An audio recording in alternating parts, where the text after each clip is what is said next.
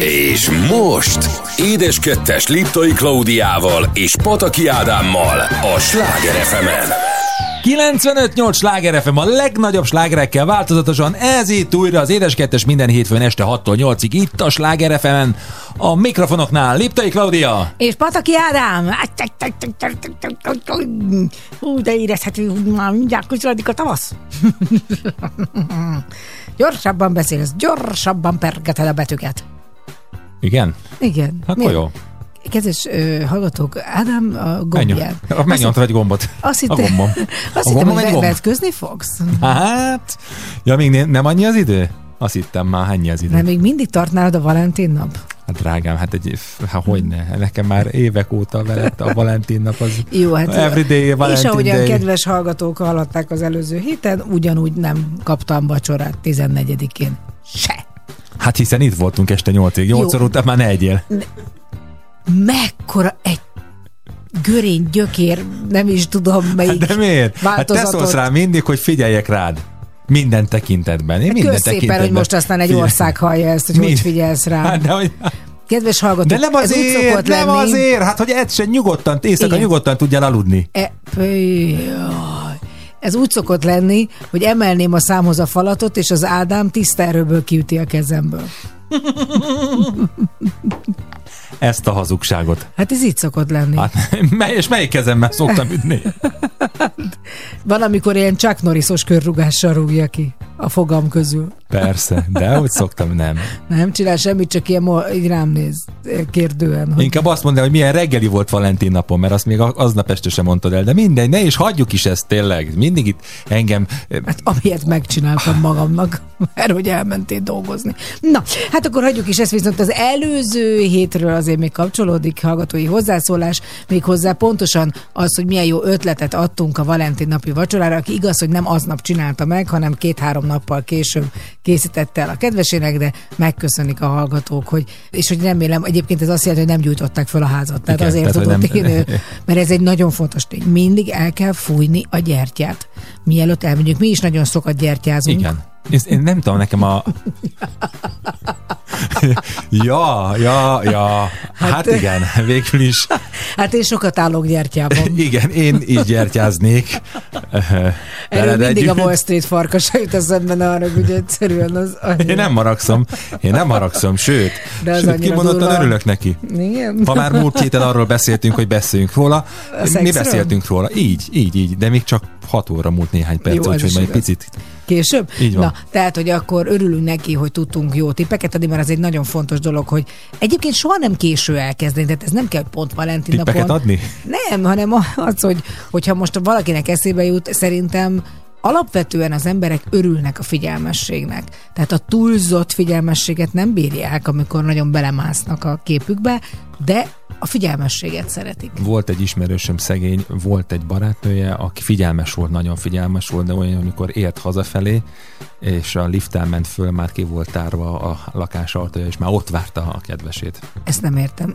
Hát, hogy még nem volt lehetősége a férfi embernek bemenni a lakásba, mert hogy már a kedvese már kitárt. Tehát éppen igazította a fi- fityuláját a nadrágjába, és már ott áll. Nem, nem, nem tudom, nem még akart gondoltam. volna egyet izé, Nem még pukkantani még, hogy ne, neve vigye a lakásba, és már nem hagyják, élni se hagyják az embert, Igen. egyszerűen.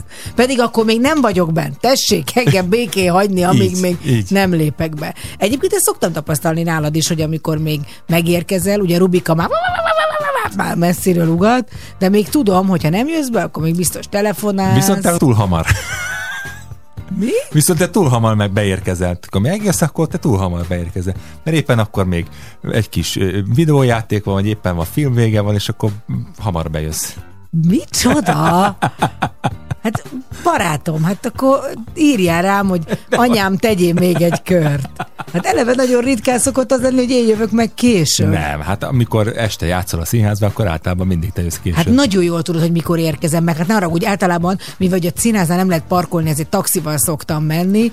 A drága Zoli hazahoz engem, és akkor mi álljak ott a hidegbe ki, vagy mi? Akkor Apukám, vége van, már, már, már megvolt már az a főcím, a vége, vagy nem tudom épp mit csinálsz. Hát mit gondolsz?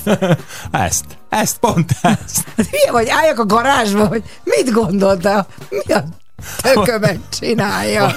Vagy, vagy, De komolyan mondom. vagy lassabban Ne menne a haragudjanak, kedves hallgatóink, hogyha tudnának küldeni címeket, vagy elérhetőséget, ahol be tudok húzódni De ott van a környékünkön.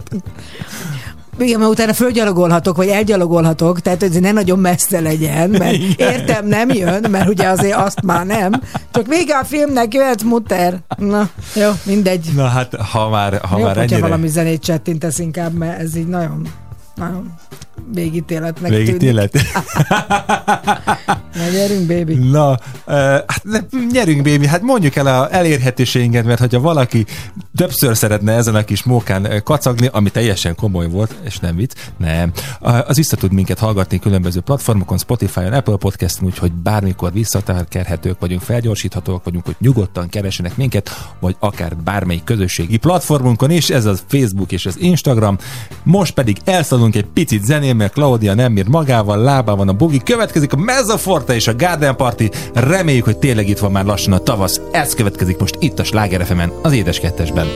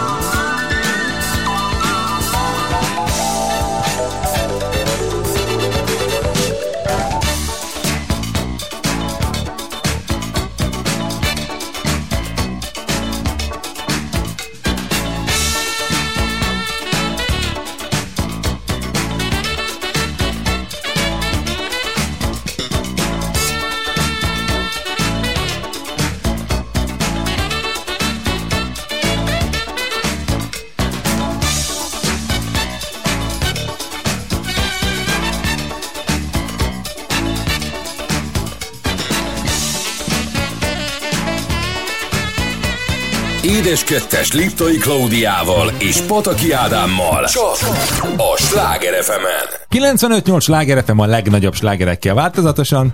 Ahó. Nem, már olvastam a hírrovatunkat, mert most meglepő módon az következik, és egyszerűen a saját hírembe teljesen el vagyok veszve, de megvárom, hogy a tiédet felolvast, hogy aztán még nagyobbat csattanjon az enyém. Tudod, mi fog csattani? Jaj, de. Na, hát azt találtam, képzeljed el, hogy hat furcsának tűnő tulajdonság, ami az intelligens embereket jellemzi. Na, vajon melyik az, amelyik illik rám? Hát, remélem nem a bipoláris személyiség.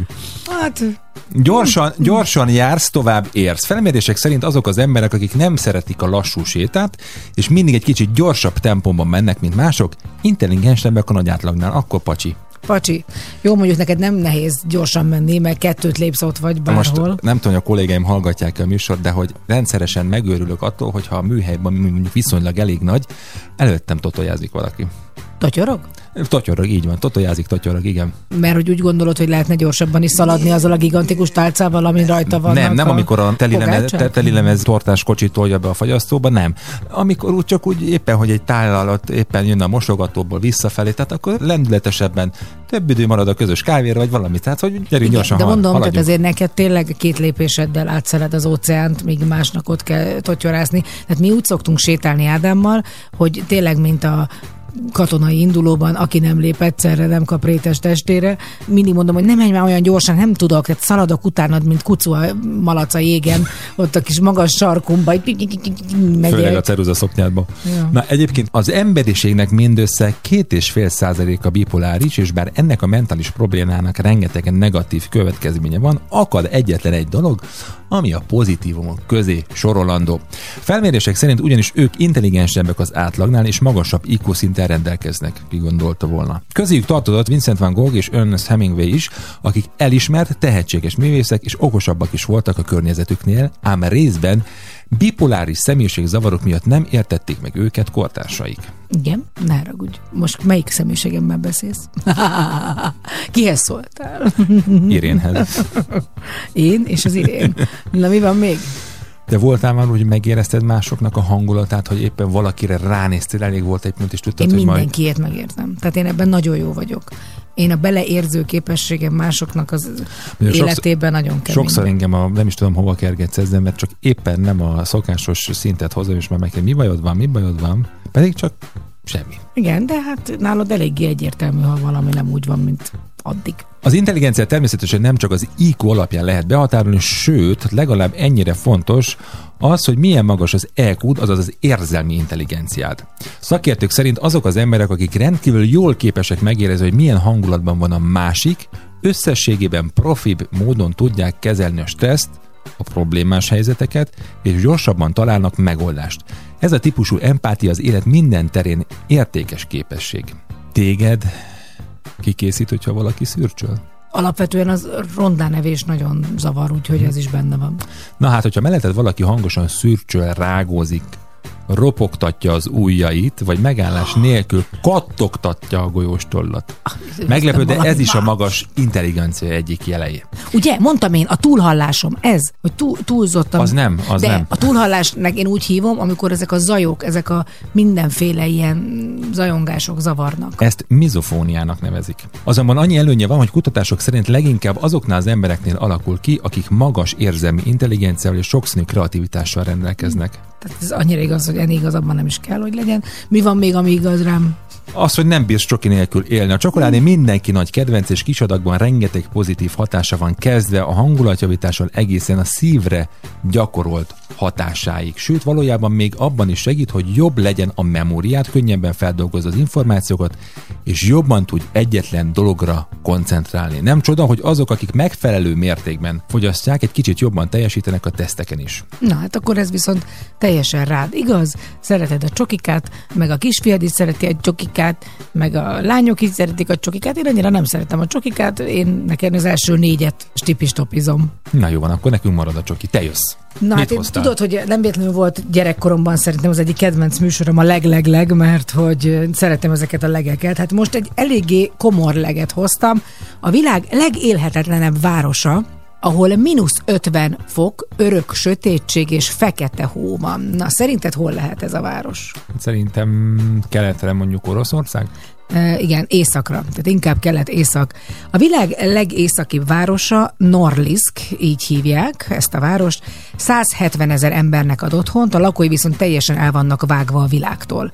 A település egyetlen helyhez, a Dudinkai kikötőhöz kapcsolódik vasútvonalon, így a város elhagyásának egyetlen módja, az ember 2000 kilométert utazik, lefelé a Jenyiszai folyón, vagy repülőre száll. De a rossz időjárás miatt a járatok néha heteket késnek, tehát nem napokat. 2000 kilométerre vannak a legközelebbi Bi- kikötőhöz. őrület. Döbbenet. Mínusz 50 fok sem ritka a városban. Norlisk városának extrém szélsőséges, úgynevezett subarktikus éghajlata van. Az év 250-270 napjában hóborítja a várost. 110-130 napon át pedig hóviharok tombolnak. És mégis milyen sokan vannak itt. A sarki éjszakák decembertől januárig tartanak, körülbelül 6 héten keresztül nem kell fel a nap. Tehát 6 hétig tök sötét van. Nyáron viszont 6 hétig nem megy a horizont alá. Mínusz 50 fok sem ritka januárban, de még április elején is gyakoriak a mínusz 20 Celsius fok alatti hőmérsékletek. Mindemellett általában 2-4 méteres hó borítja a várost. Norliskban ráadásul előfordul, hogy a hőmérő mínusz 25 fokot mutat, de a valódi hőérzet ennél sokkal durvább, mert a legenyhébb 6-8 kilométeres órás szellő is 4-5 fokkal rontja a tényleges hőérzetet, de itt nem szellő fúj, hanem egyfolytában viharok tombolnak. Aztán ugye azért nem véletlen, hogy azért ez nem egy lakott, vagy nem egy olyan választott város, hanem mert hogy ez egy munkatábornak indult annó. 1935-ben alapították a kommunizmusban, tehát itt bányászattal foglalkoznak, de az is biztos, hogy egyszerűen innen mintha nem lenne kiutás. És hát a legnagyobb probléma a környezetszennyezés fura módon azt gondolnád, hogy itt nincsen, mégis a lehulló hó is fekete. Tehát, hogy annyira... A bányászat során annyira szennyezett a levegő, hogy annyira szennyezett, hogy fekete hó esik. Egészen döbbenetes hogy egy ilyen helyen 170 ezer ember él. Tehát, hogy ezért az, hogy azt gondolod, hogy egy ilyen helyen nem képesek az emberek megmaradni, és hogy mi emberek olyanok vagyunk, hogy, hogy ahol élünk, vagy amiben beleszülettél, akkor valahogy ott egy, ott úgy megragadsz, és úgy meg, megveted a lábad, és akkor azt, azt valahogy megoldod. Na minden esetre ez döbbenetes. Viszont az is, hogy a mai adásunk egy picit rendhagyó lesz, mert ö, két vendégünk is lesz benne, nem sokára beszélünk Menj át Attilával a gasztrovatba, aki két héttel ezelőtt megnyerte a csokoládé mesterek világbajnokságának közép-európai döntőjét. és ide jön vendégünknek Berkes Gabi, aki egyébként ezt ő szeretni fogja, Berkes Olivernek az anyukája, mert nagyon szereti ezt a státuszt is, és persze még van egy csodás lánya, sőt most már unokája is, aki színésznőként ismert mások előtt, énekesnőként is, és egyébként pedig a Heimpál Kórháznak a kommunikációs és marketing igazgatója, úgyhogy őt várjuk nagy szeretettel majd a második órában. És a legfontosabbat elfelejtetted mondani, egy csupa szívember. Hát ez alapvető, sőt abban az egy órában ez nagyon ki fog derülni. Hozni akart nekünk például ételt is, de mondtuk, hogy most köszönjük, nem kérünk enni. Norlis lakóinak pedig következik Bonnie M és a Sunny itt a Sláger az édes kettesben.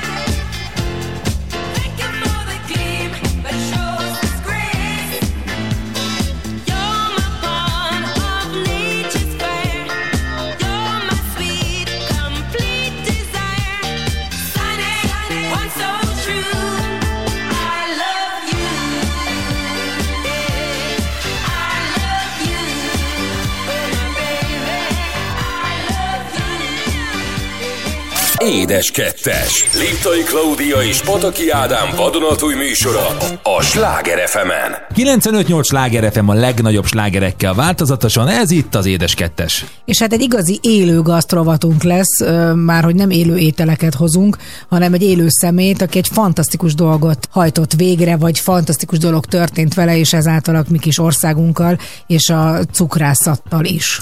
Itt van velünk a telefon vonal végén Menyhárt Attila, aki a World Chocolate Masters, azaz a csokoládé mesterek világbajnokságának a közép-európai döntőjét megnyerte. Szia Attila! Sziasztok! Jó napot kívánok mindenkinek! Először is nagyon-nagyon gratulálunk ehhez a díjhoz, és ha jól mondom, ez egy elődöntő volt, mert hogy jogot nyertél arra, hogy Párizsban indulhassál a világbajnokságon. Igen, köszönöm szépen. Ez most tulajdonképpen igen, ez egy közép-európai elődöntő vagy selejtező volt, igen, és ezzel tulajdonképpen megnyertem a címet, hogy ott leszek októberben rend- megrendezésre kerülő döntőben, és tulajdonképpen így első magyarként lehetek ott, és képviselhetem magunkat. Attila, létszi egy picit, mert azért szerintem az embereknek a nagy része nem tudja, hogy miről is szól egy ilyen világbajnokság, vagy mit is kell készíteni, vagy egyáltalán hogy néz ki, hogy mesélj róla, hogy mi történik ott. Hát talán úgy, úgy a legegyszerűbb ezt elmondani, mert azért köztudott a, a bokuszdoradé sokkal nagyobb teret nyert, úgyhogy ez tulajdonképpen a cukrászatnak majdnem, hogy ugyanolyan jellegű versenye, csak itt arról van szó, hogy itt nekem nincsen semmilyen segédem, én ezt teljesen egyedül csinálom, ezt a 8 és fél órás versenyt, vagy legalábbis ez a verseny, ez most 8 és fél órás volt, de hát a döntő is tulajdonképpen ugyanilyen hosszú lesz, főleg, hogyha a sikerül bejutnom a úgynevezett szuper döntőbe, mert a döntőben tulajdonképpen 21 ország vesz részt eh, két napon keresztül, és ebből a 21 versenyzőből fog kikerülni a legjobb 10, akik bekerülnek a szuper döntőbe, és azon a szuper döntőn tulajdonképpen egy újabb feladatot kell eh, megcsinálni, és majd arra kell készülni. Azt a mindenit, tehát akkor azért ez tényleg nagyon sok körös. De hogy kell ezt elképzelni?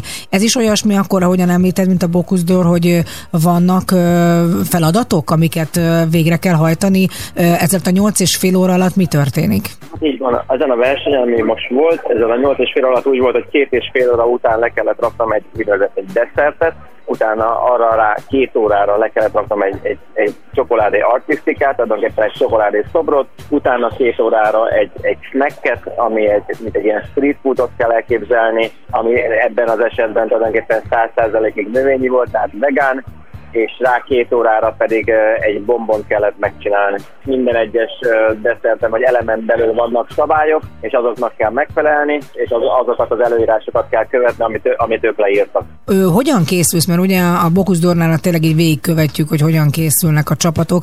Te neked a napodból, vagy az elmúlt időszakodból ez mennyi időt vett igénybe, és ezt hogy képzeljük el?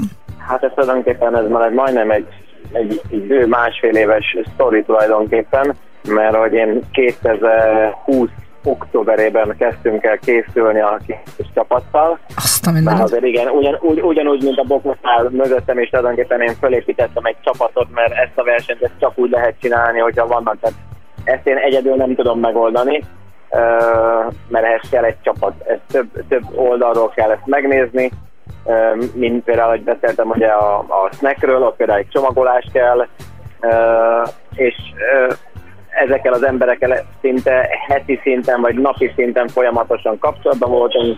Ahogy megvolt a versenykírás, elkezdtünk tervezni, ahogy, ahogy megvan az alapkoncepció, akkor neked csinálom ugye a termékeket, akkor kóstolás, nem is tudom, hogy hány körbe volt a kóstolás, talán hát valami már sikerült a másodikra, valami pedig azt hiszem, hogy a negyedik vagy ötödikre lett tökéletes, és amikor ez megvan, meg megvan tulajdonképpen a csokoládé artistika, a szobor, akkor ugyanúgy, ahogy a, ők is a bokuszra, úgy, úgy hívjuk ezt, hogy timingolás, és tulajdonképpen ezt az egész versenyt, ezt a 8 és fél órát, ezt le kell gyakorolni. Az első perctől kezdve az utolsóig. Tehát én ezt a 8 és fél órát, én ebben a másfél évben azt mondhatom, mert ugye eredetileg úgy volt, hogy tavaly áprilisban lett volna a verseny, de utolsó pillanatban lefújták, és akkor szinte majdnem egy évvel eltolták, tehát így összevetve az egészet majdnem egy olyan 15 és 20 között próbáltam ezt a 8 és fél órát.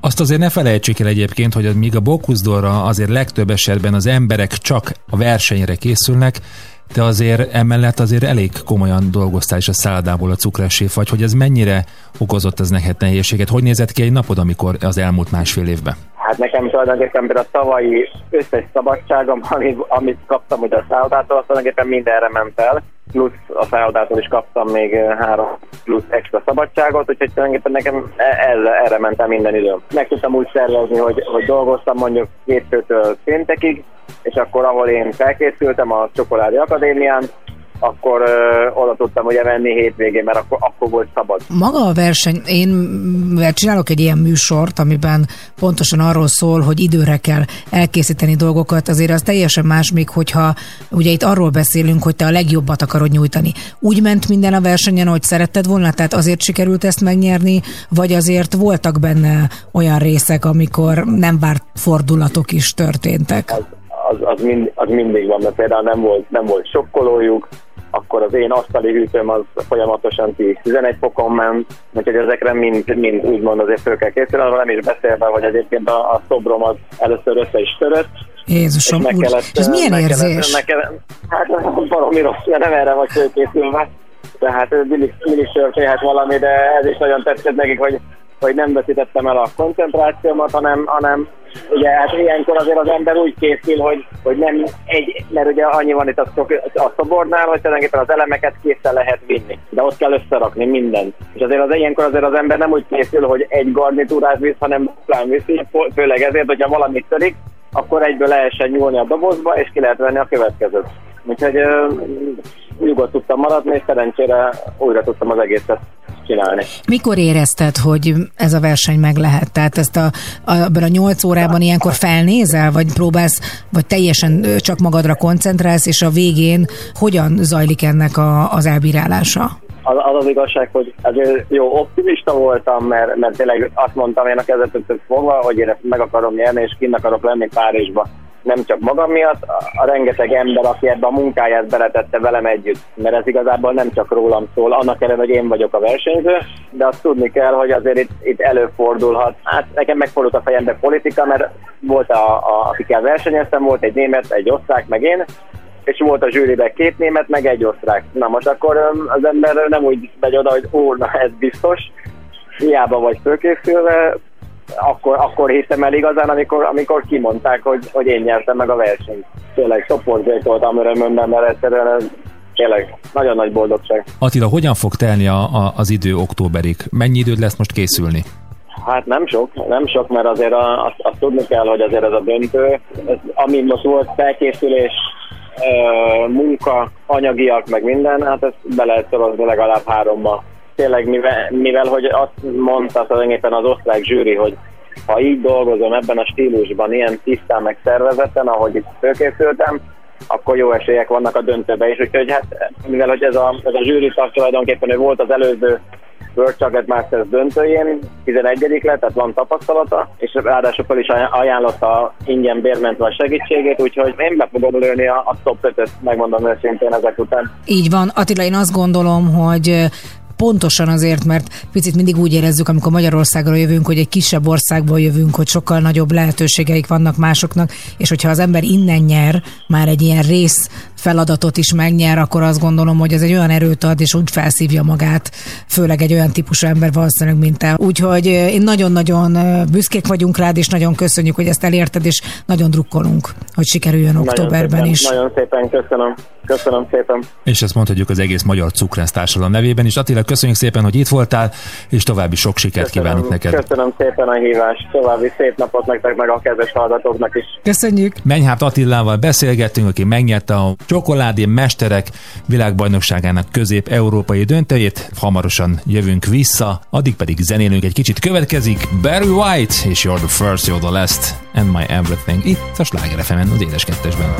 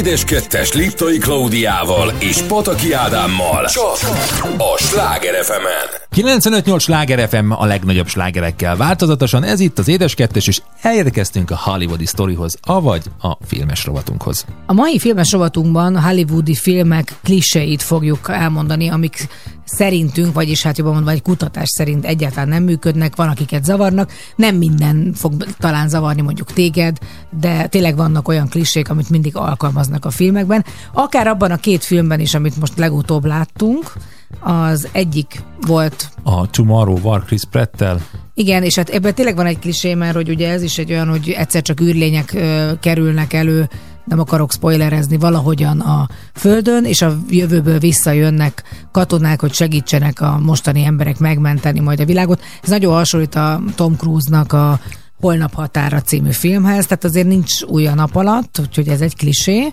Nem rossz, nem rossz, én szerintem inkább horrorisztikus, mm, annyira meg, meg túlságosan megint ez az érzelmi húrok, szóval nem, nincs benne újdonság. És volt egy másik film, ami viszont szerintem nagyon izgi. A Hazugságok városában Johnny Depp és Forrest Whitaker egy igaz történetre alapuló film, hiszen a filmnek az alaptémája a 97-ben ö, meggyilkolt Notorious B.I.G. és Tupac gyilkosságot próbálják újra felgöngyölíteni. Hát vagyis hát ami akkor történt, és hogy aztán végül is nincsen semmire sem magyarázat. Egyébként ezt megfigyeltem, most volt egy harmadik film, és most eszembe jutott, ahol általában ö, most az amerikai filmeknek az a kliséje, hogy nincs jó vége, vagy tehát, hogy nincs megoldás a végén. Nem ad a Hát, néző kezébe. bízzuk, így van. Na, hát akkor nézzük, hogy mit gyűjtött össze az a valaki, aki ezt összegyűjtötte, hogy milyen klisék vannak. Nekem az egyik kedvencem, ez a megkérdőjelezhető kávé az ágyban. Nekem is ez, de tényleg. Tényleg Tehát, minden hogy- amerikai filmben ez, hogy kávé az ágyban. Szerint ez egy nagyon kedvelt, szép, ám nem túl praktikus gesztus. Nem sokan vagyunk valószínűleg, akik ébredés után azonnal arra vágynak, hogy a takaró alatt kávét szürcsöljenek.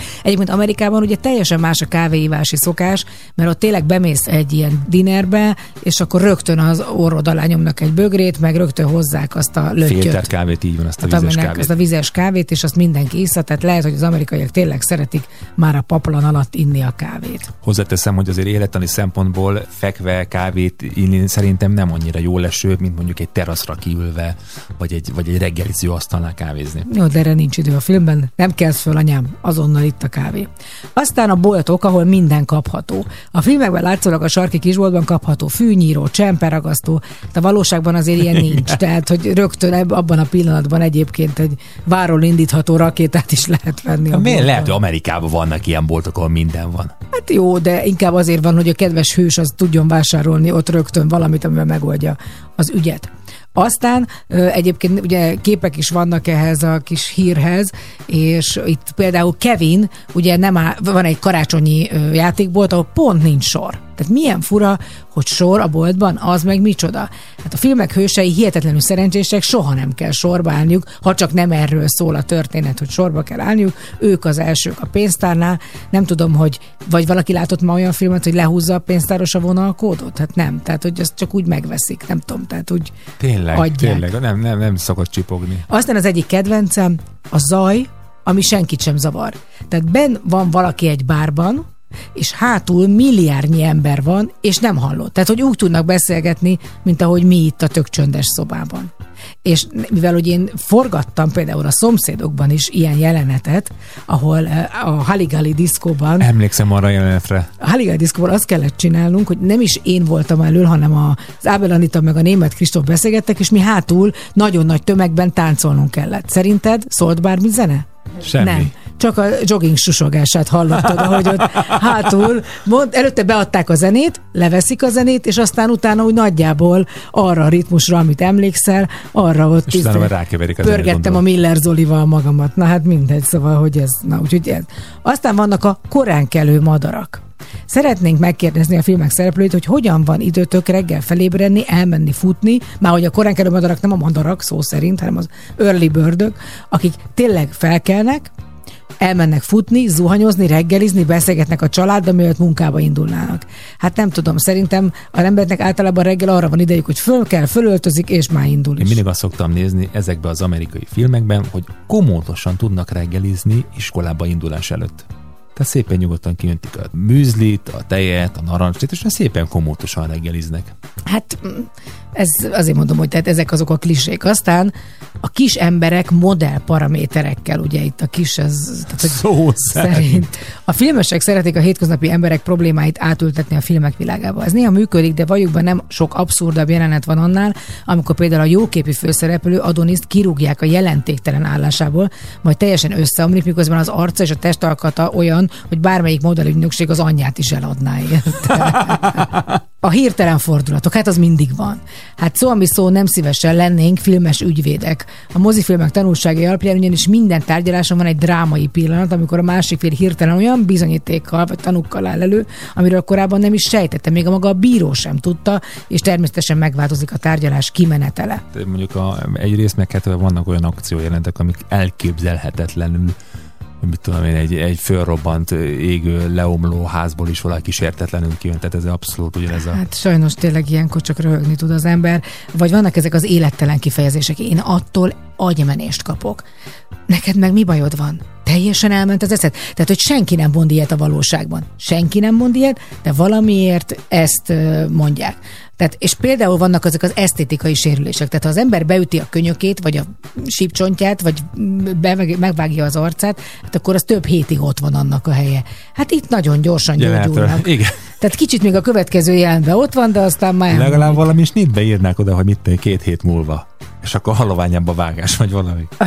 aztán főleg most itt a korona idején, hogy a higiénia iránti közömbösség. Tehát a főhősünk hazaér, rögtön benyúl a hűtőbe, nem mos kezet, valakinek másiknak az italát kiveszi, megissza. Egyszerűen nem is értem, hogy tényleg hát most már azért jobban kéne erre figyelni. Jaj, hát azt is imádom, hogy minden kisvárosban 800 sajtós dolgozik. Igen, igen. Tehát történik valami, és mindig valahogy egy 600 ilyen... közvetítőkocsi így, ott van. Ott állnak egy ház Igen, előtt. igen. És tényleg mindenki sajtós. Tehát a sajtósnak az anyja is sajtós. És hát így is tudnánk még sorolni, de hát azért a, szóval a filmekben fantasztikus dolgokat tudnak felsorakoztatni, de azt gondolom, hogy én meg pont ezért szeretjük. Most egy játékot szeretnék veled játszani. Koncentrálj erősen. Koncentrálj, koncentrálj, koncentrálj. Azt mondom, hogy filmzene. Mi az az első zene, ami eszedbe jut? Mi volt a... Nem, nem, nem, nem jut eszembe semmi. Én nekem sose ilyenkor, amikor ilyen sorokba szorítanak. Én nem szorítok sorokba. Minden sorokba szorít, azt nem tudom. Akkor előveszem a kedvenc lemezem az egyiket. Ami? Will Smith és a Man in Black. Ez jutott Itt a eszembe. Sláger FM az édes kettesbe, persze. Basszus, de tényleg, Isten bizony. Akkor én egy gondolatolvasó vagyok. Hát ez hogy lehet? Hát tényleg ez jutott eszembe, csak nem akartam kimondani, mondom, ez annyira gáz, most nem fogom mondani a Men in Black-et. Hát ez jutott eszembe. Semmi sem gáz édes.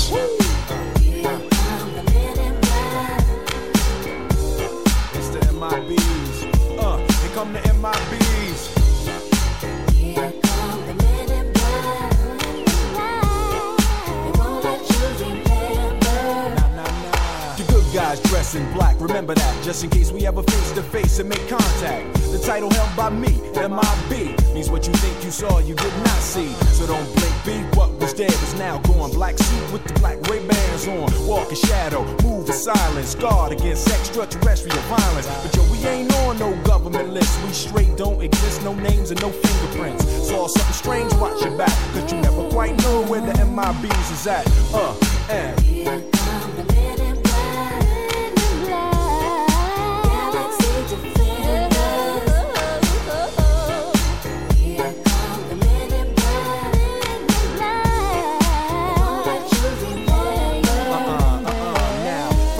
so the dark darkest of night on the horizon, bright light into sight tight. Camera zoom on the impending doom. But then, like boom, black suits fill the room up with the quickness. Talk with the witnesses, hypnotizer, neuralizer. Vivid memories turn to fantasies. Ain't no MIBs, can I please? Do what we say, that's the way we kick it. You know I mean? Or see a noisy cricket get wicked on you. We're your first, last, and only line of defense against the worst scum of the universe. So don't fear us, cheer us. If you ever get near us, don't jeer us. We're the fearless. MIBs freezing up all the flag. What that? Men in black. Uh, and. Let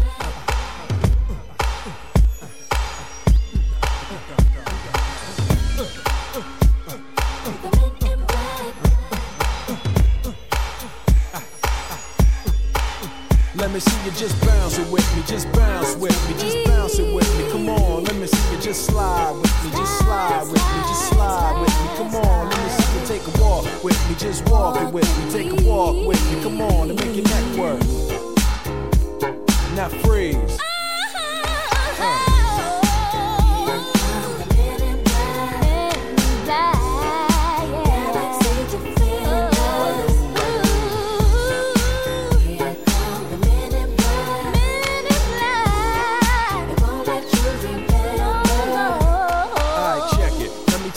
In closing.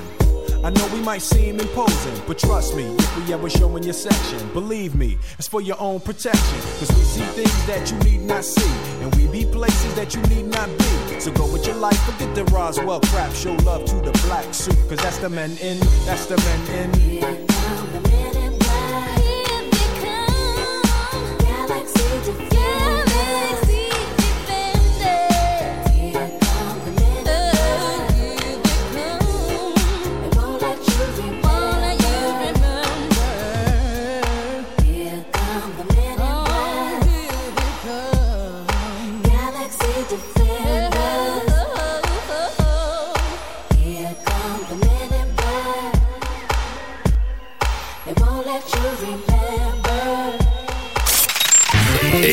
Most Édes Kettes Liptai Klaudiával és Pataki Ádámmal a Sláger fm 95-8 sláger FM a legnagyobb slágerekkel változatosan, ez itt az Édes Kettes. És a második óránkat indítjuk, és ahogyan ígértük, itt van velünk már vendégünk, Berkes Gabi, Berkes Gabriella, nem is tudom, hogy melyiket szereted. Jó nekem a Gabi. Gabi. Nem is így hívnak. Hát kezdjük ott, hogy amikor elolvastam a, az önéletrajzodat, vagyis egy biográfiára rákerestem, egy az, hogy döbbenetből döbbenetbe Nem is Gabinak estem. hívják. Nem. 32 nevem volt. Hát, hát de nem, de hát kis Gabiként láttad meg a Persze. napvilágot? Igen, igen, igen. És akkor mi, a, a kis az azért lett berkes, mert hogy a kis néven nem lett színésznő valaki? De hogy nem, hát úgy, úgy dolgoztam nagyon-nagyon hosszú időn keresztül. Aztán volt egy kis könnyűzenei kiruccanás, amikor voltam Lulu. Így. Uh, így, hogy Lulu, ezt a Fenyő Miklós találta ki nekem ezt a Lulu nevet, de nagyon sikeres projekt volt az, amit ő kitalált tulajdonképpen. Oda is el fogunk jutni, de hogy lettél Jó. kisből berkes? Úgy drágám, hogy elváltam a, a Fannikám édesapjától, a Zsoldos Gábortól, és utána hozzámentem a Berkes Zoltánhoz, az Olivér édesapjához. Az ő nevét viszont felvetted akkor Így ezek van. szerint. Az övét nem is nagyon volt más alternatíva, mert kint, ha te kiköltözöl és férjhez mész, akkor Frau X leszel. Ja, mert hogy te Németországban is éltél, tehát azért nagyon sok Igen. minden, te úgy mondod ezt, mert hogy tudod a saját életedet. tehát te de- Frau Pataki lennél, drágám. Igen. Hát vagy hogyha csak szlovákiák, akkor Patakjova, vagy pa- Patakova lennék, addig csak Az, a, oda mennénk. Na, de kezdjük ott, hogy a kis Gabi, szó szerint, euh, én ezt sem tudtam, hogy te elképesztő mennyiségű magyar filmben szerepeltél gyerekszínészként. Az egyik kedvenc filmem az ötödik pecsét, te abban is játszottál, de Igen. hogy a fenében, melyik, ki vagy benne? Hát Én vagyok az a, az a zsidó kislány, aki bújtatja az Őze Lajos által bújtatott gyerekeket. Tehát én Elképesztő. voltam, talán 14 éves lehettem ott. Hát én még egyszer megnézem, csak azért, hogy téged. Egyébként is csodálatos film, azt gondolom, de hát rengeteg filmről van itt szó, tehát hogy egy picit segíts nekem, mert yeah, mikbe játszottál? Hát mondom neked, rögtön a legelején, hát három és fél éves voltam, amikor a Horváth Ádám meglátotta a rádió pagodájában, és hát én egy nagyon-nagyon exhibici kislány voltam, a te, te a szűrőbe, a, a büfés lányok állandóan énekeltettek, én nyomtam, toltam a Mari Zsusi, meg a mindenféle De hogy kovácska kerültél kis a- slágereket, a- meglátott a de Horváth hogy kerültél Ádám. oda a, a, A rádióba. Az édesapám 50 évig volt a Magyar Rádiós Televízió Szimfonikus Zenekarának a kürtművésze, és édesanyám elkapott tőlem egy momszot, amiből agyhártya és agyvelő gyulladása lett, és édesapámmal bejártam a próbákra. Tehát gyakorlatilag nem nagyon volt más lehetősége. Nagymamák voltak, de hát még akkor dolgoztak, és, és az apu elvitt magával minden nap a próbáira. És hát nyilván a hatos stúdióba egy három éves gyereket ültetni emberpróbáló, úgyhogy kint hagyott a büfés lányoknak, így szeretett csomagnak, és ott énekeltem állandóan, és meglátott a Horváth Ádám, és megkérdezte tőlem, hogy nem akarok-e valamelyik filmjébe játszani. Három és fél évesen. Három és fél évesen. És mit igen, mondtál? De, de, de, de, de akartam. És uh, így lett az, hogy a, a Karácsony mai módra az volt a címe a filmnek.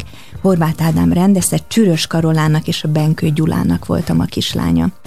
És úgy hidd el, hogy nem nagyon emlékszem ö, olyan konkrét ö, dolgokra, de arra, hogy ö, olyan szeretettel rendezett a Horváth Ádám. Én annyira szerettem azzal az emberrel dolgozni, és imádtam a Benkő Gyulát is, meg a Csűrös Én is nagyon szerettem az Ádámmal dolgozni. Ez- Ő egy igazi ö, európer volt, hogy úgy Igen, mondjam. Tehát, hogy, van. hogy egy nagyon különleges volt Tényleg. egyébként abban a világban is. Ő egy ilyen polgár, egy világpolgár volt. Igen. Nem véletlen azért a, ugye a Molnár örökösként, tehát Így hogy azért ő egy másik, másik szintet képviselt.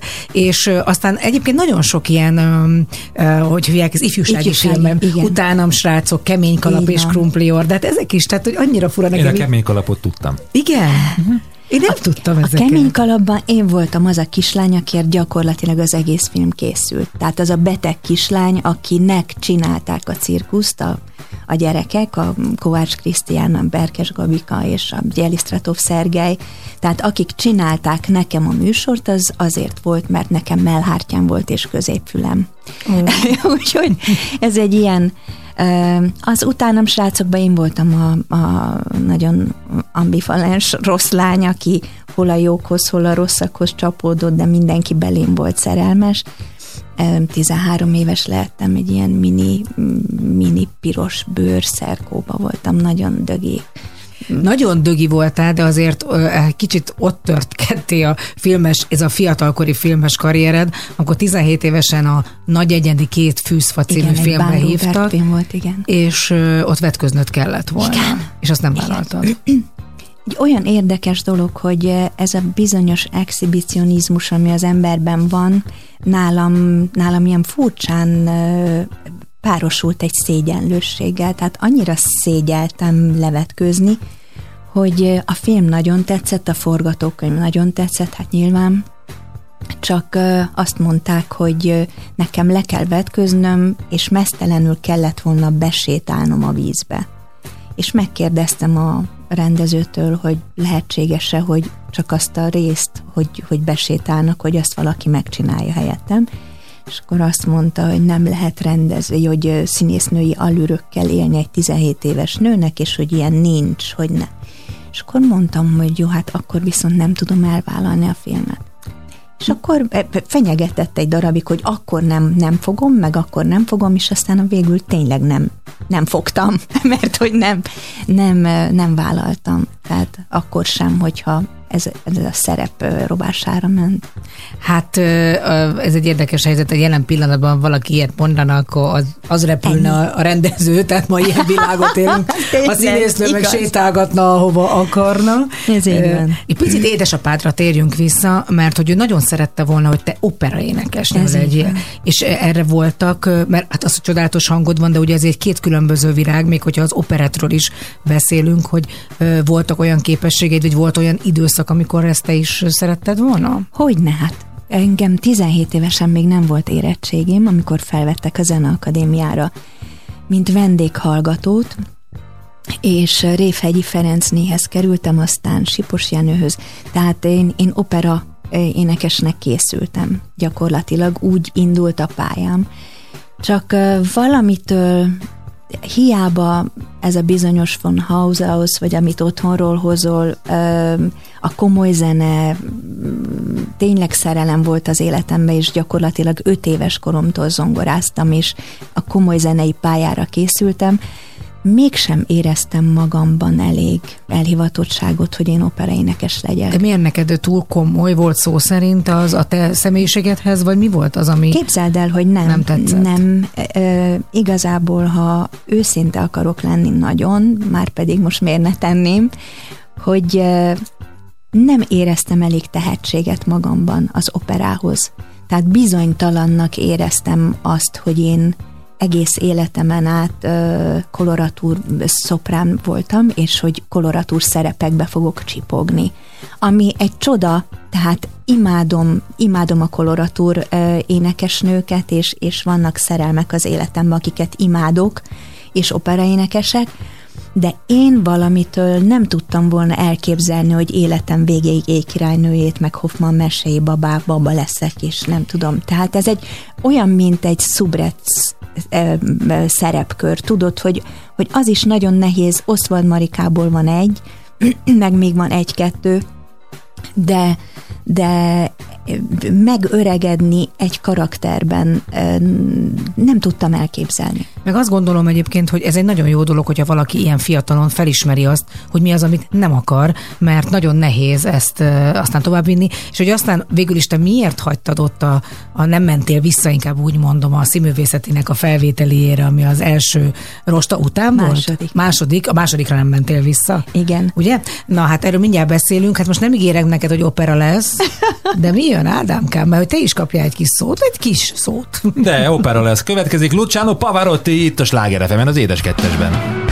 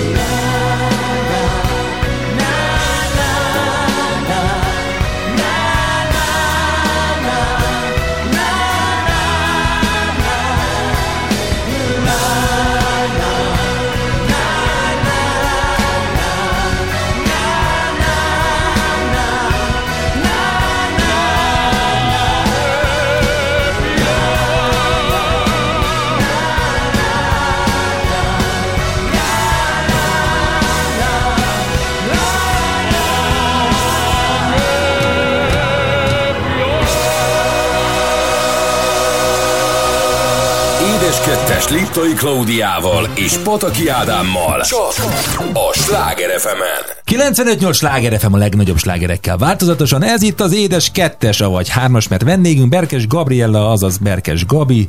Itt van velünk drága feleségem is, és én is itt vagyok. Bármilyen itt vagy. feltűnő. Ez, nem, nem az, hogy nem feltűnő. Szia, drágám, akkor csücsüljél és hallgassad ezt a beszélgetést. Gabi, ott tartottunk, hogy nem lettél operaénekes, viszont színésznő lettél, de első körben mégiscsak miért offoltad a színművészeti főiskolát, aminek túljutottál az első rostáján, aminek nagyon sok fiatal nagyon örülne, hogy úristen, de jó. Uh, igazából, ha azt kell mondjam, hogy egy, uh, egy nagyon sikeres periódus után felvételiztem a színművészetire. És akkor engem már uh, el, elkötelezett gyakorlatilag az opera és a zeneakadémia, és tulajdonképpen nem is lett volna olyan csinos dolog, hogy egy művészeti főiskolán vagy nem hivatalosan, de vendéghallgató, és akkor átmegyek egy másik művészeti főiskolára felvételizni, de elmentem. és annyi történt, hogy a Huszti Péter, akit egy csodálatos színésznek tartok, és, és semmi haragot akkor sem éreztem, de mégis valamitől rosszul éltem meg azt, hogy annyit kérdezett tőlem, hogy maga egy emberöltőnyi filmszerepet eljátszott, miért akarja elvenni a helyet olyanok elől, akik, akik még most kezdenék a pályát, és nem tudnak a szakmáról De milyen aranyos, te hány éves voltál, akkor 18, nem? Hát igen, de, de Emberöltőnyi. Hát igen, mert hogy tényleg azért Értem, 37 értem. film, vagy 36, most nem tudom már, az rengeteg. És, és akkor én emlékszem, hogy álltam, teljesen ledermettem ettől a kérdéstől, mert értettem az ő aspektusát, viszont én szerettem volna megtanulni a szakmát. Tehát az, hogy egy filmben játszol, egészen más, mint amikor a színpadon játszol, hát teljesen mások a gesztusok, hát ezt neked nem kell Persze, mondanom. Hát, ez olyan Tehát- szinten más, hogy nem is lehet, valaki nem, Nem, is képes nem, például filmszínésznek lenni, aki színpadi színész, Így és van. fordítva sem. Így van. És én mondtam, hogy annyira szeretnék színpadon, sz- színházban is játszani, és szeretnék megtanulni szépen beszélni, szeretném megtanulni a színpadi jelenlétet, egy csomó mindent, amit nyilván, nyilván nem tud az, aki, aki filmekben játszik, mert hogy tök más gesztusok vannak, meg hát mindegy. És akkor, amikor azt mondta, hogy ja, én, én mondtam neki, hogy nem tudom a szakmát, hogy annyira szeretném ezt a hivatást megtanulni rendesen. Tehát nem úgy, amit autodidakta módon gyakorlatilag három éves koromtól, hát nyilván sok mindent tanultam, rengeteg csodás művésszel dolgoztam, fel se tudom neked sorolni, tehát gyakorlatilag aki, aki neves színész, színésznő volt, gyakorlatilag mindenkivel dolgoztam És gyerekkoromban. mit mondott erre? Azt mondta, hogy, hogy ő úgy is úgy gondolja, hogy én készen vagyok. És Igen, ez nagy mániájuk volt abban az időben, a, Igen. hogy, hogy akkor te kész vagy, vagy már túl sok vagy, vagy igen, már nem vagy lehet, hogy gyúrható. Igen, lehet, az is lehet.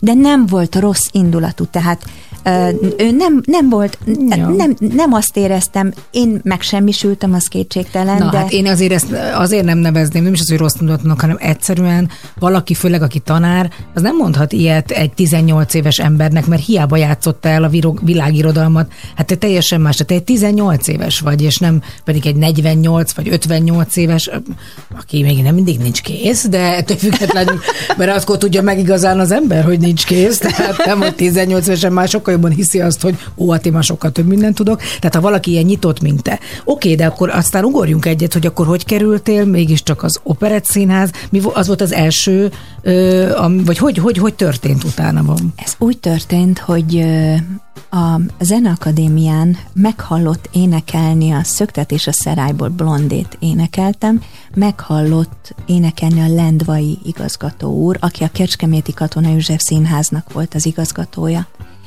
És hát egy nagyon cuki ember volt, és oda jött hozzám, azt mondta, hogy szép a hangod, te leszel a primadonna. És így megcsípte az arcom.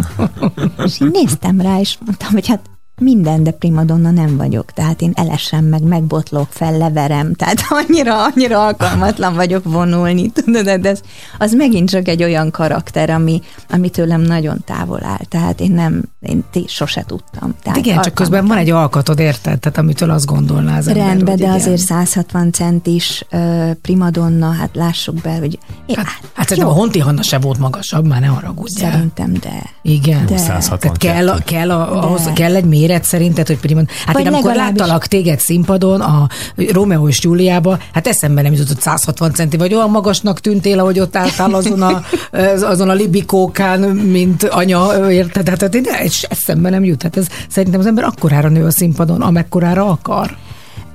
Lehet, hogy igen. Ez, ez akkor megint, megint talán, ha visszakanyarodom arra, hogy a primadonnaság és az operaéneklés, vagy nem tudom, ez, ez Te- olyan tehát ez közel. nem- Tehát én nem, nem, aha. vagyok, komika vagyok. Én nem, sose voltam.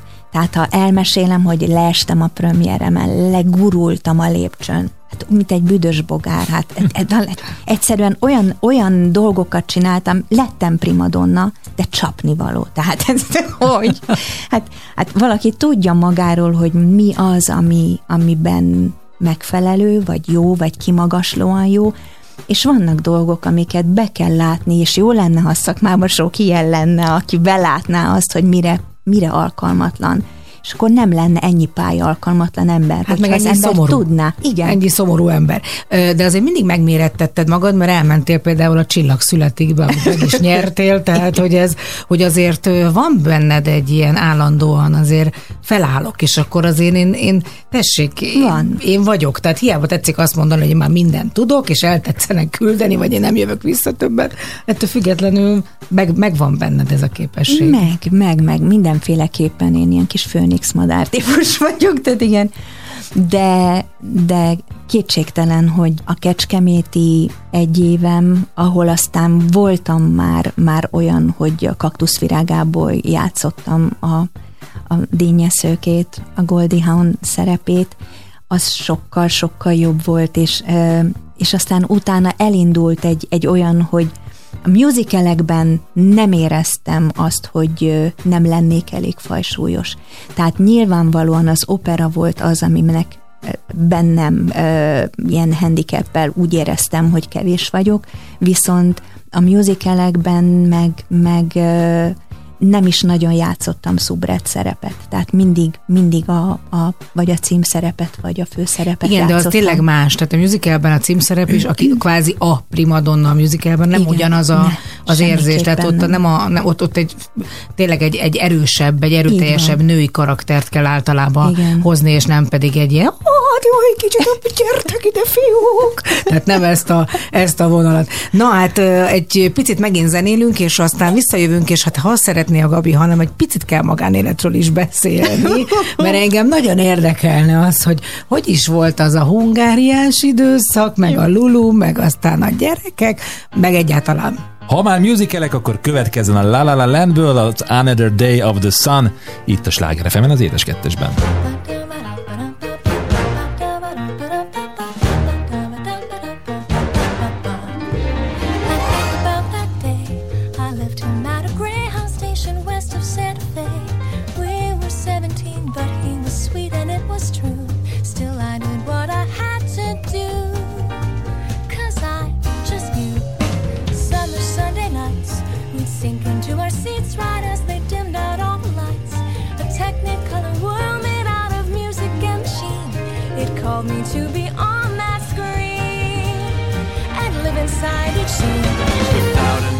To my name, hopped a bus, here I came. I could be brave or just insane.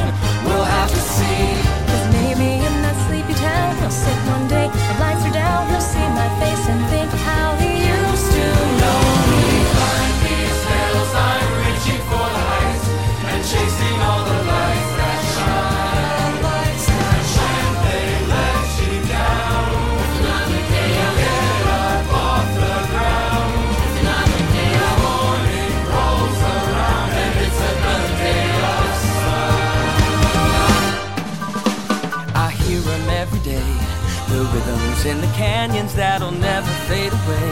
The ballads in the barrooms left by those who came before. They say we gotta want it more.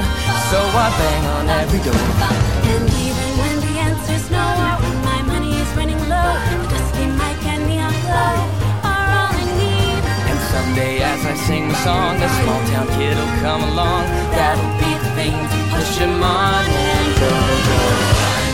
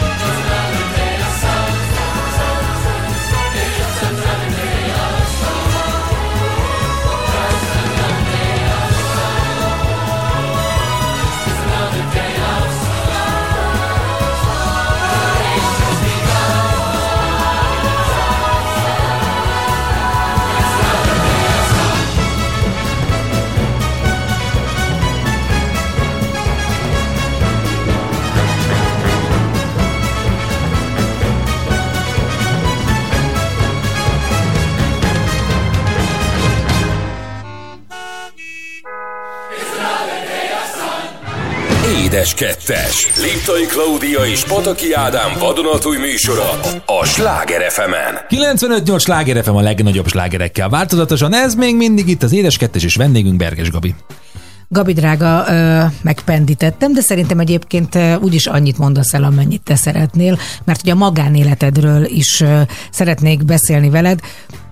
Tényleg, amikor így olvasgattam, hát tudtam, hogy a lányodat Zsoldosnak hívják, de valahogy én nem, Nem hoztam össze. Nem, nem. Tehát még ez se jutott eszembe, pedig ráadásul évekig edzettem a volt férjeddel egy helyen, ugye híres Zsoldos Dedivel, aki a Hungáriának volt a dobosa, vagy még, hogy van most ez volt, van, vagy még van Hungária?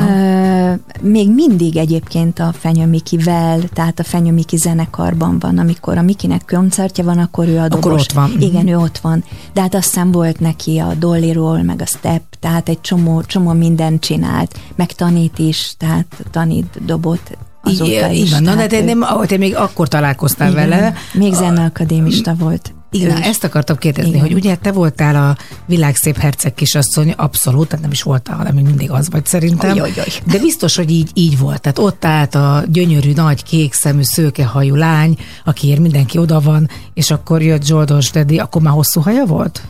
Vagy hogy volt, vagy akkor rövid haja volt? Hát még? akkor rövid. Rövid, akkor volt szerintem ez a- rövid. De én ismertem őt, tehát ez sokkal korábbra visszanyúló ismertség, vagy ismerettség, mert gyakorlatilag gyerekkorunkban ismertük már egymást Balaton széplakról, mert ott volt a rádiódülő, és nekik ott volt Balaton széplakon nyaralójuk a, a, az újságíróházban. Tehát gyakorlatilag már négy-öt éves korunk, mi 62-esek vagyunk mind a ketten, a Gábor is, meg én is, tök egy idősek, pár hónappal idősebb nálam. És tehát nagyon-nagyon már gyerekkorunkban is ismertük egymást, de amikor, amikor egymásra találtunk olyan mélyrehatóan, akkor Akkor már 8 évesek voltunk. akkor, akkor tudom én, a 20-as éveinkben költöztünk össze, és, és nagyon hamar megszületett a kislányom, a Fanni. Szerelem első látásra? Vagy, vagy ez, ez egyszerűen, mit, mit tetszett meg? Vagy milyen férfire vágyott akkor kis Gabi? Ö, hát a Gábor egy nagyon szép fiú volt. Ez, ezt aztán, de mai napig egy nagyon sármos, nagyon jóképű férfi, de egy, egy nagyon mosolygós, édes, aranyos, állandóan röhögött, jókedvű volt, egy, egy nagyon sodró, édes, édes ember volt, és hát be- bele lehetett szeretni, tehát ez nem is kérdés. És aztán összejött, összejöttünk, és, és akkor a Fanikám nagyon hamar, tehát elég hamar állapotos maradtam, és hát azt hiszem, hogy a legnagyobb csoda az életemben, Hány éves voltál, amikor a Fanni megszületett?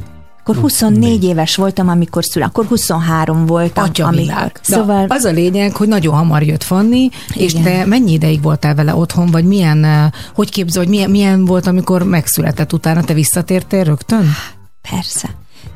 Benne, nyakig benne egy, egy csillagszületik túra volt, vagy turné volt a, a Petőfi, a Pecsa csinálta, a Pecsa rendezésében, pokolgép, Edda, Bikini, én, egy ilyen nagy, kőkemény, őszinte rocker túra volt, és azt játszottuk, hogy amikor a Fancsi nagyon pici volt, 6 hetes, 8 hetes, akkor megszopiztattam az öltözőbe, valakinek betettem a kezébe, és aztán felmentem a színpadra. Na most ez nem tartott nagyon hosszú időn keresztül, mert amikor már nem szopizott, egyrészt a Gábor rengeteget, ő egy csodás apuka volt, és nagyon-nagyon sokban kivette a, a, a feladat nagy részét, hogy a Fannival legyen, és hát nem lehet elfelejteni azt, hogy nekem volt egy csodás anyósom, a Sárosi Katalin, aki Rengeteget foglalkozott. Rengeteget. És egy olyan csodás nagymama volt meg az anyukám.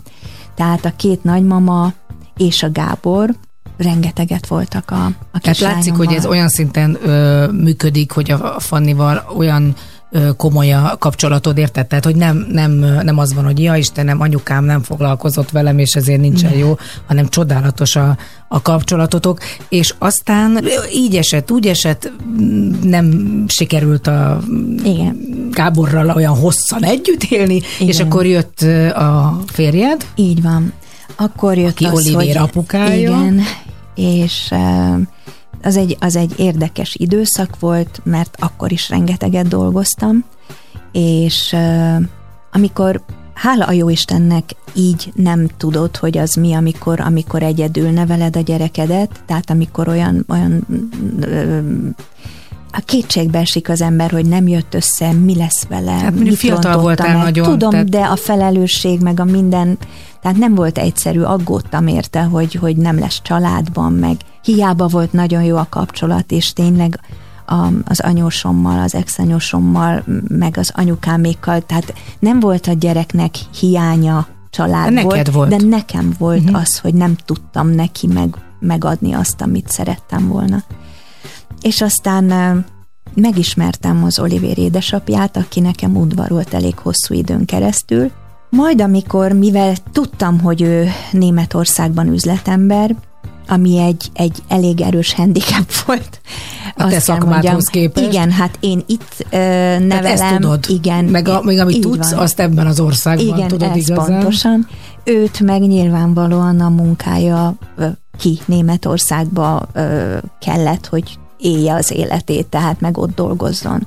Rohadt nehéz volt, és akkor egyszer történt egy olyan, hogy kimentünk a Városligetbe, és a Fancsi picike volt, három éves, négy, és gondoltam, hogy megpróbálom az Olival összehozni, az Oliver apukájával. És megfogta a kezét. Az, az Oli egy nagyon sármos, nagyon jóképű pasi volt szintén. Tehát nagyon hasonlít rá az Olivér egyébként, nagyon-nagyon apukája, egy ilyen kis lukas arcú, gyönyörű testű, magas, nagyon, nagyon jó Mondom, képű Márkod van, hogy nagyon szépek a gyerekek, és, és ezért lehet tényleg róluk úgy beszélni, és az ember nem úgy néz, hogy Istenem, tényleg, hát szépek, na mindegyet, anyuka ezt mondja. és akkor megfogta a Fancsi a kezét. És, és akkor mondta, hogy így sétálunk, család vagyunk, vagy már nem is tudom, hogy mit mondott, tudod, és készet összeugrott a gyomrom. És kiköltöztél Németországba Így. tíz évre. Igen, tényleg. Nagyjából így. Hát ebből annyi minden történt, tehát hogy például ugye Olivér is, aki tényleg egy fantasztikus tehetség, és ez egy nagyon jó érzés, hogy a lányod szintén megtalálta a saját útját, Igen. Olivér is, úgyhogy az utolsó kis megszólalásunkban biztos, hogy róluk fogunk beszélni, mert róluk szeretsz a legjobban, meg az unokádról. Így legyen. Hát akkor vezessük ezt fel. Olivérrel következik következik Berkes Olivér, édesanyám, itt a Sláger fm az Édes Kettesben. Édesanyám, úgy sajnálom, nem hallgattam rád, bánom. Tudod, néha rossz vagyok, de vállalom, ez van. Nézd a fiat felnőtté vált, biztos gondol járt. Amikor mélyponton voltál, nem volt kiben bízhattál. Mosolyogtál, de a lelked sírt Lepleztél mindenkin. Te vagy az én hősöm az egész földön. Nekem csak ez számít. A világot én neked adnám. Megteszek mindent azért, hogy büszke légy majd rám. Édesanyám, úgy sajnálom Nem hallgattam rád, bánom. Tudod, néha rossz vagyok, de vállalom, ez Látod a lelkem, hogy szenved. A világ rossz, hát engedd meg. Néha tudod, megörülök, de engem ez ment meg Köszönöm, hogy számíthatok még rád. Rengeteg erőt, mit adtál már? Amikor elfáradok, ott maradok nálatok. Tudom, anyu, mindened odaadnád Nekem te vagy az egyetlen Akire felnézek ebben az életben. Büszke mama boldogató, mert a gyerekén látja Hogy minden, amit tőle kapott, ő valóra vágyja Anyu, látom rajtad minden napért harcolsz. Rengeteget dolgozol és keveseket alszol. Azért vagyok, hogy levegyek mindent a válladról. Sokat szenvedtünk, elég volt a bánatból Édesanyám, úgy sajnálom Nem hallgattam rád, bánom. Tudod, néha rossz vagyok, de vállalom, ez van.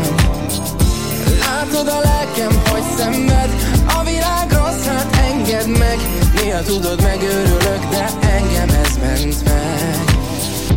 Nyugi mama, nem vagyok már kisrác De még tudom, hogy te annak látsz. Pedig én már felnőttem, rengeteget fejlődtem Velem anyu biztos, hogy nem lesz gát De érted, minden nap aggódom. Felneveltél hármunkat, az arcod mégis boldog. A felétől is megrokkannék, amiket te megéltél. Felnőtt fejjel irigykedve nézem, nem is féltél. Yeah. Nem mondtam ki elégszer, hogy szeretlek De most eléd állok, belemondom szemedbe. Nincsen rajta kívül másom, te vagy minden kincsem. Akihez fogható a világon, biztos nincsen. A világot én neked adnám. Megteszek mindent azért, hogy büszke légy majd rám Édesanyám, úgy sajnálom. Nem hallgattam rád, bánom Tudod, néha rossz vagyok, de vállalom, ez van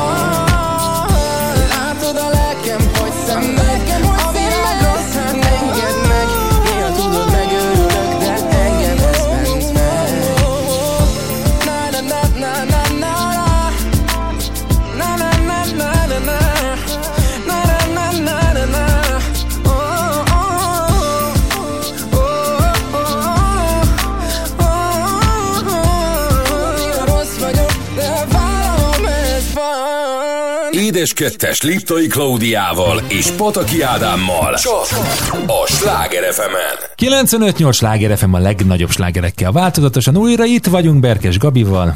És hát azt megállapítottuk itt a zene alatt, hogy bizony nagyon sokat még tudnánk, tehát órákat beszélgetni, de sajnos már csak egy megszólalásunk van, és hát nem lehet, hogy az ne a gyerekekről, meg az unokáról szóljon, mert azt gondolom, hogy aki egyszer szülővé válik, már pedig a Gabi abszolút az a szülő típus, aki sz- szerintem a gyerekei, főleg ahogy nőttek, vagy a gyerekeid, úgy egyre inkább azt az ő életük, hogy ő nekik jó legyen, hogy ő nekik sikeres legyen az életük. És én emlékszem rád, amikor én megláttalak téged, sőt ott is voltam azon a Voice ö, felvételen, amikor ugye az Olivérrel duettet énekeltetek, és komolyan mondom, én arra emlékszem, hogy mint egy egy ilyen fákja ragyogtál, ahogyan a gyerekedre néztél, a csodálat, az imádat. a- Figyelj, hát a világ, hát én nem tudok ennél tökéletesebbet elképzelni, mint amikor a, a gyerekeid beteljesülésének a része vagy, vagy a részese lehetsz.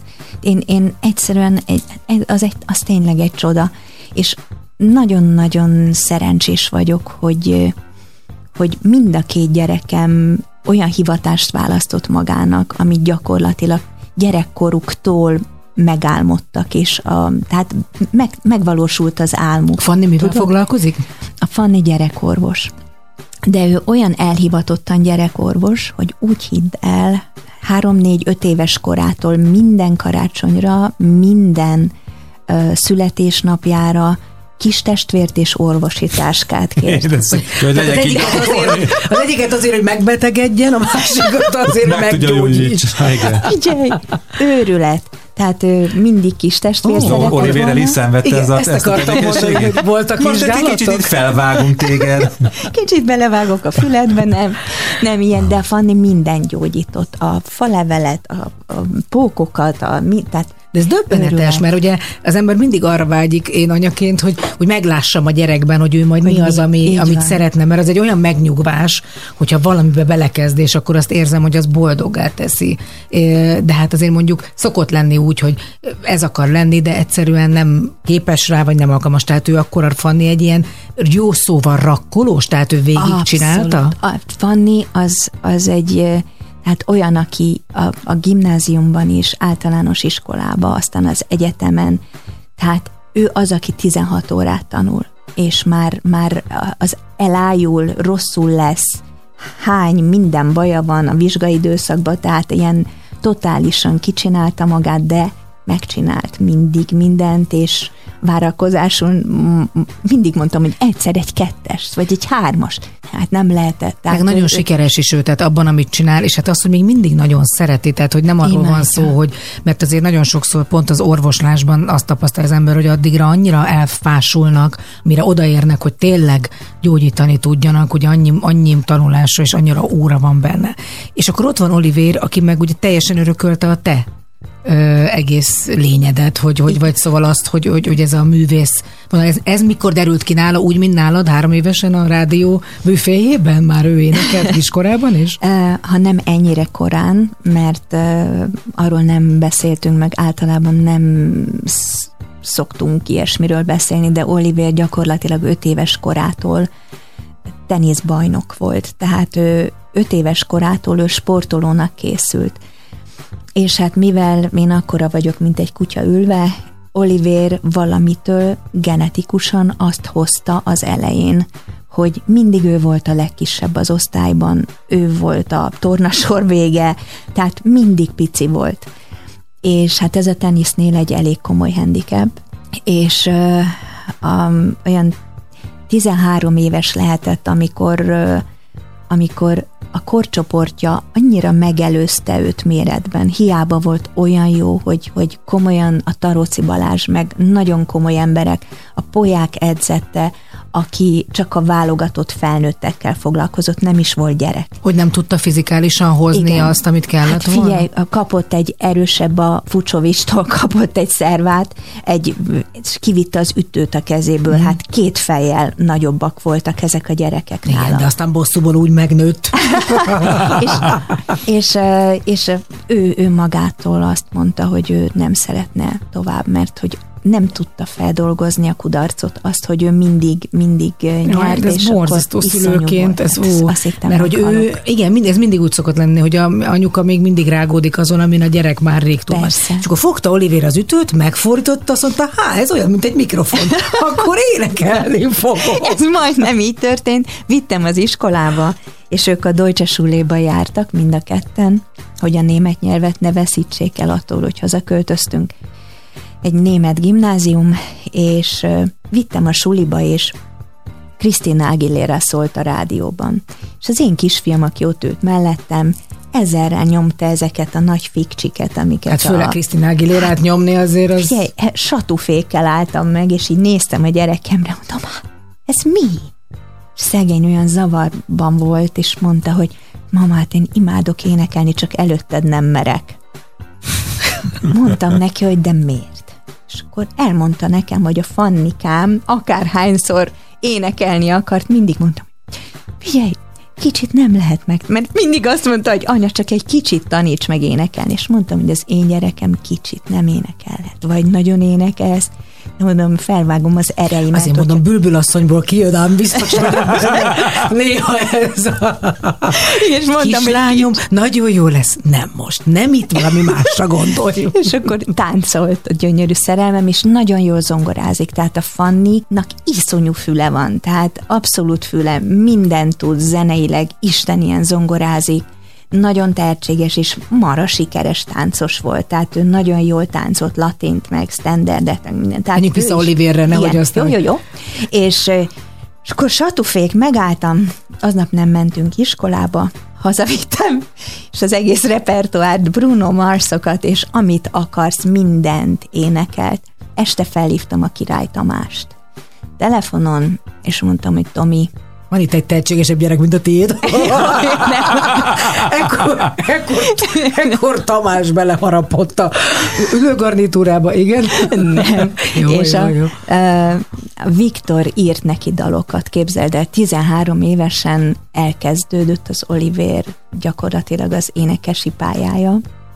Majd, hogy ne legyen olyan egyszerű a menet, ö, elkezdett mutálni. Tehát megcsináltunk nyolc dalt, iszonyú jól, tehát marha jók lettek a dalok. A Radis Gigivel, aki akkor volt 8 éves, Oliver 12-13, Kis pufók. igen, de édesek voltak, és olyan jó duettet énekeltek, és uh, Oliver elkezdett mutálni, úgyhogy megint kimaradt neki egy elég hosszú időszak, és akkor 19 évesen a Voice volt az, ami visszahozta őt a pályára.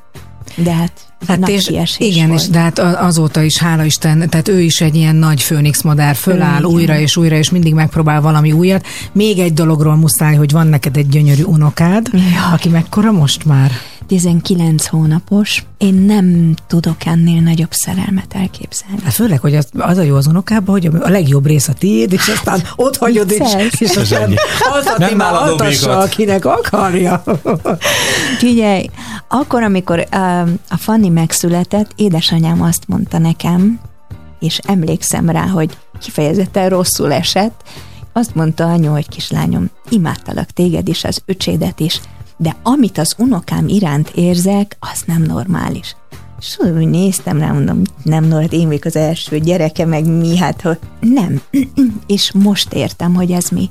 Aztán, ha létezik szerelem, hogy én hogy szeretem a gyerekeimet, mind a kettőbe imádós vagyok, de hogy az unokámmal mi, miféle szimbiózis ez, amiben vagyunk, én nem tudom Hát neked valószínűleg a, elmondani. nem már az a fajta féltés, az már nincs benne, meg az a felelősség, olyan fajta, amit mondjuk szülőként az ember képvisel, és teljesen máshogy látja. Látom azt, hogy nagyon jó kezekben van az anyukájánál, mert a Ezt, Fanni akar, ezt hogy egészen rajta is gyakorol egyébként? Figyelj, a legrosszabb. Legrosszabb egy, egy orvosanyuka szerintem. Tehát Tehát ez- szemorvos is tud különleges dolgokat produkálni. ilyen elhivatott gyerekorban, igen, tudom. Dr. Liptai, itt a Én nem Dr. Hippohonder liptainal, tehát azért azt tegyük hozzá. Nem. De minden esetre egy biztos, hogy a gyerekekkel való kapcsolatod így vagy úgy mindenképp megmarad, hiszen azért te nagyon hosszú éveken keresztül karitatívan rákos gyerekeknek is segítettél, és így a Heimpál kórházhoz így kerültél. Mi pedig onnan ismerjük egymást. Igen, Igen, és, igen. és én azt gondolom, hogy tényleg egy olyan csodálatos személyiség vagy, hogy egyszerűen én még nem tudtalak úgy felhívni, hogy ne valami olyan kedvesség és megnyugtatóság áradjon a hangodból, amit, amit én nagyon köszönök, és közben őszintesség, mert szerintem ez is nagyon fontos. És nagyon remélem, Gabi, hogy neked azért, hogy a színésznőséged, mert hogy van ugye egy turné, vagy van valami, van valami egy, egy olyan ested, amivel azért föl szoktál még lépni?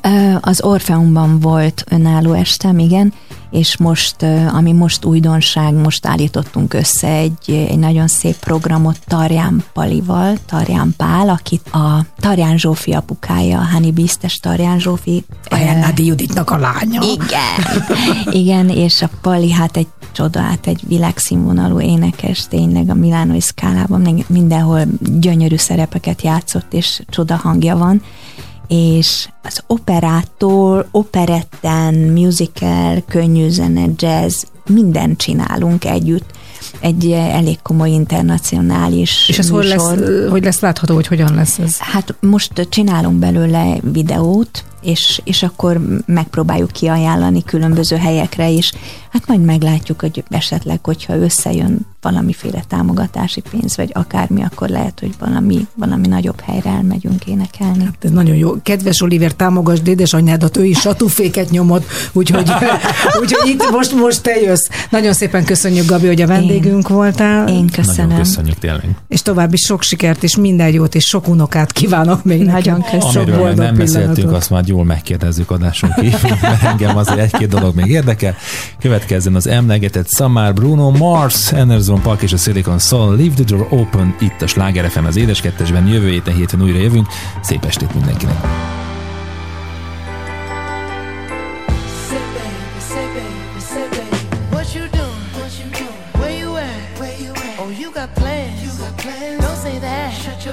Sipping wine.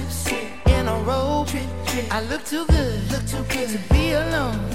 My house clean, house clean. my pool warm, pool warm. just shake smooth like a newborn. We should be dancing romance.